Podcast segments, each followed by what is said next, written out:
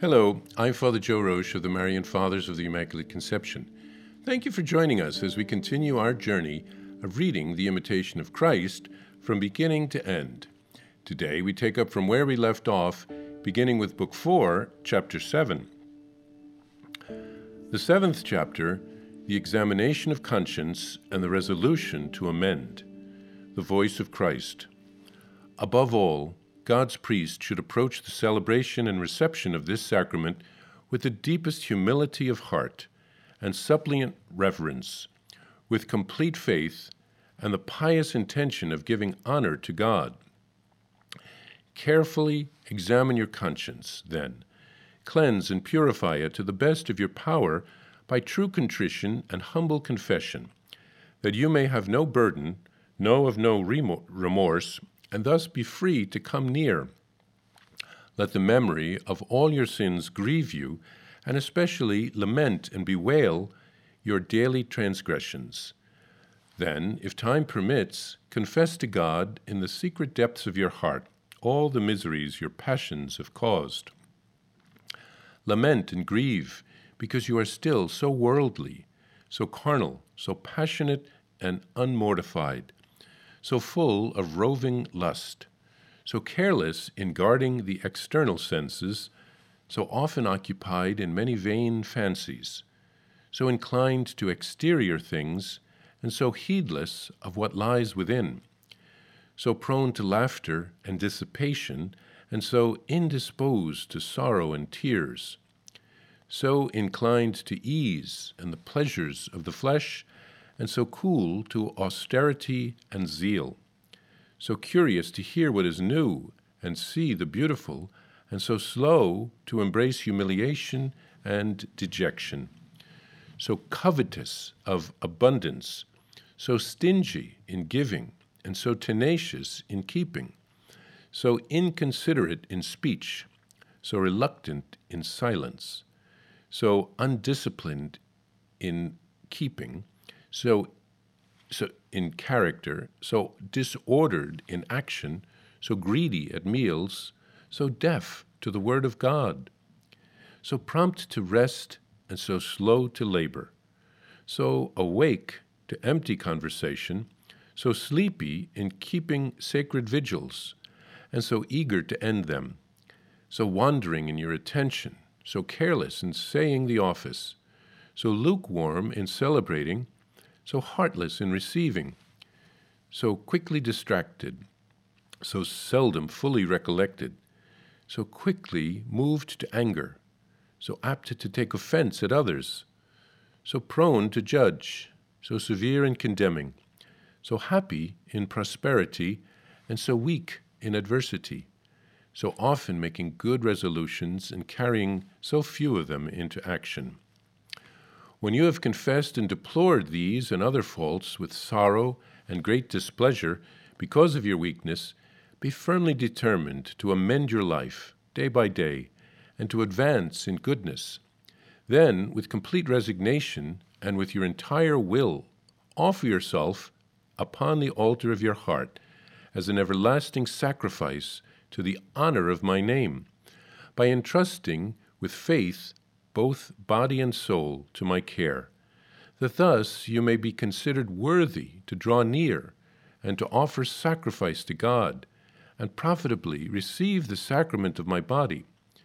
For there is no more worthy offering, no greater satisfaction for washing away sin, than to offer yourself purely and entirely to God with the offering of the body of Christ in Mass and communion.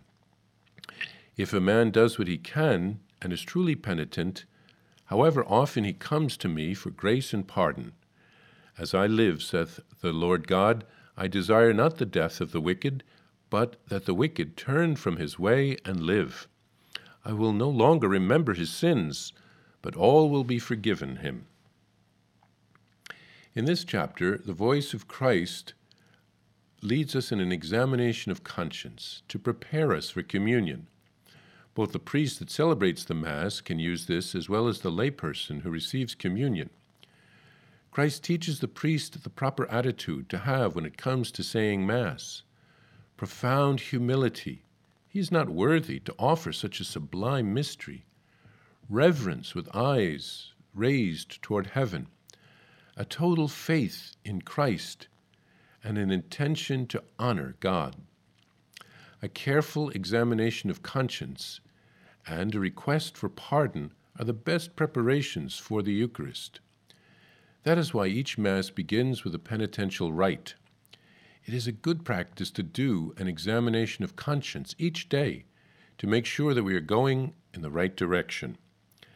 As I've mentioned in other podcasts, if we have venial sins on our conscience, the penitential rite at Mass forgives those sins.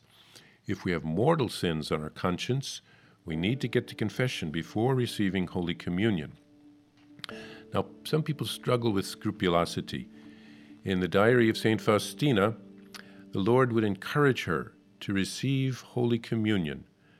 Um, she was one who probably never had committed a mortal sin in her life, but she struggled with her feeling herself unworthy. But as I said, the venial sins can be forgiven during the Mass, and the Lord wants to give us the grace uh, to strengthen us through the Eucharist. Christ suggests that we have a good sense of who we are, of our weakness and our neediness, and we don't have that sense just to become depressed, but to recognize how much we need Christ and have a longing to receive Him in Holy Communion. We need to have a firm purpose of amendment we want to become saints, so we begin today to set out once again on the right road. With the help of the Eucharist, we can get there. During Mass, we should make a self offering to God. We can unite our offering with that of Jesus, the, uh, the, the host and the, and the um, chalice on the altar. We unite ourselves with that offering. This gives God permission to work in our hearts and to help us.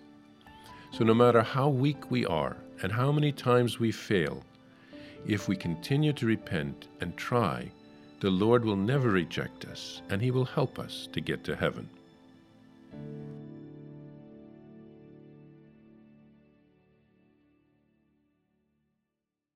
Hello, I'm Father Joe Roesch, the Superior General of the Marian Fathers of the Immaculate Conception, and I'm excited to let you know about my new daily podcast entitled Venerable Casimir and Our Lady, which will be launching on October 21st, 2023. Venerable Casimir Wyszyński was a Marian father who lived in the 1700s. We are praying for a miracle so that he can be beatified. He helped to revive our congregation when we were at a low point because of the actions of his brother. He rewrote a Latin handbook by a Jesuit on the ten gospel virtues of Our Lady. He called it Morning Star, so that lay people would be able to understand it, to imitate Mary's virtues, and to grow in holiness. To access the podcast, simply visit divinemercyplus.org or search Venerable Casimir and Our Lady on Apple Podcast, Spotify, or on whatever podcast platform you prefer. I'm also happy to share with you that you can order a copy of Morning Star on shopmercy.org. That's shopmercy.org. Simply search the phrase Morning Star on shopmercy.org and you can order a copy of the book today. Remember, every purchase supports the Marian priests and brothers at the National Shrine of the Divine Mercy. Thank you, and God bless you. I invite you to listen to more shows brought to you by the Marian Fathers of the Immaculate Conception. Join us daily for enriching spiritual content, which will help you on your journey with Jesus Christ. Simply visit DivineMercyPlus.org for a complete list of our shows. That's DivineMercyPlus.org. Are you a Marian helper? Join our Spiritual Benefit Society and start sharing in the graces of all the daily masses, prayers, and good works of Marian priests and brothers all over the world. Sign up is free and easy. Simply visit micprayers.org. That's micprayers.org. Thank you, and God bless you. please follow or subscribe to this podcast to receive the latest episodes and updates. If you have been blessed by this podcast, I invite you to leave a review. Reviews greatly improve our podcast ranking and will help spread this podcast to other people throughout the world. Thank you.